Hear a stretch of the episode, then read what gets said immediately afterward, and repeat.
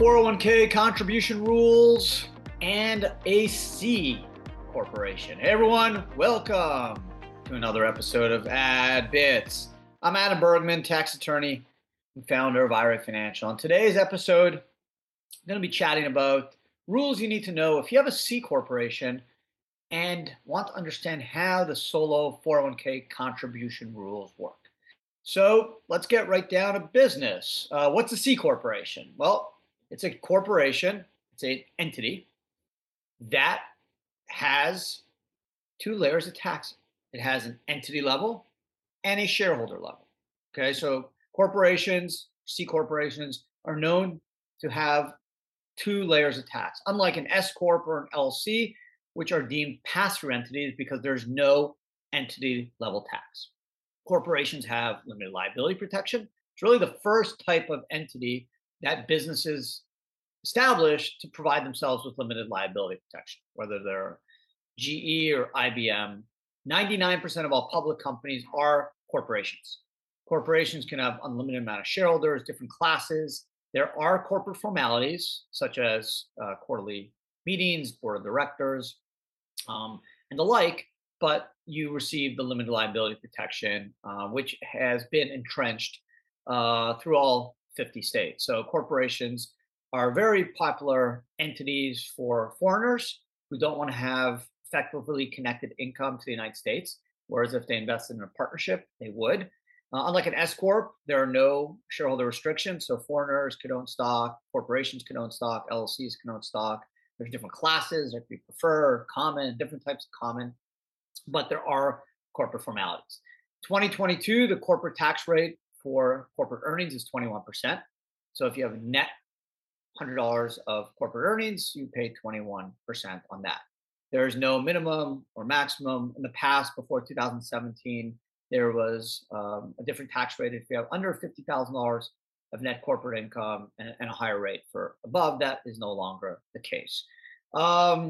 Corporations could adopt solo 401ks, clearly, right? We know any entity can.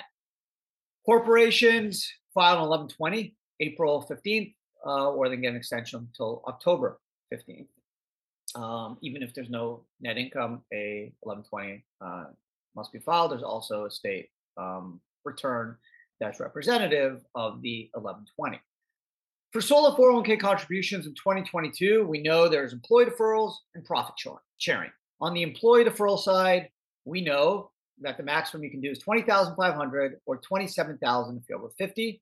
That is due by 12/31. Why? Because when you are an employee of a corporation, you get a W-2. And unlike a sole proprietorship or single member LLC, you will know what your compensation is by 12/31 because you know what your W-2 is. So the IRS feels comfortable with providing you a deadline of 12/31 for making those employee deferral contributions. Now, the idea is the intent should be there by 12/31. If you write a check December 31, it's not deposited to January 5th, it's going to be okay. But you want to, the intent is to make the contributions as of 12/31.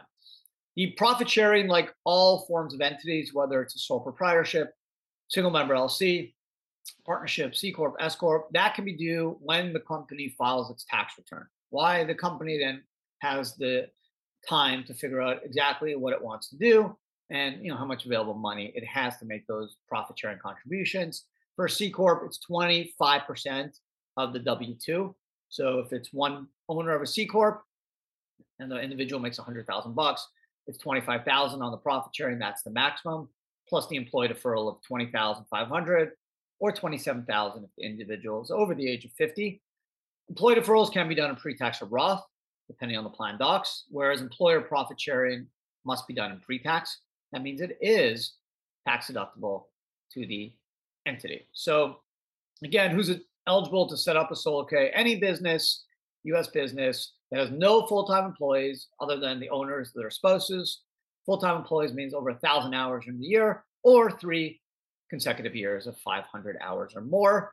Spouses do not count as employees. So it could be you own 100% of a C Corp. You hire a spouse, your spouse is not deemed an employee, even if he or she receives a W-2 and would not violate the solo 401k eligibility rule. So one thing to remember, employee deferrals are due by 12/31, employer profit sharing are due by the date the company files its tax return, which is either April 15th or October 15th with extension. So there you go. Hopefully now, if you have a C-Corp, you understand all the rules involved in making solo 401k contributions for your business. So hope you guys enjoyed today's podcast. Really appreciate all the support. If you're watching on YouTube, thank you. If you haven't subscribed, don't forget to do that, because it's a great channel. You get 4 videos a week, generally, and a YouTube live, which either drops Wednesday or Thursday, 12 Eastern. That's why you should subscribe, because you'll get notification when I go live.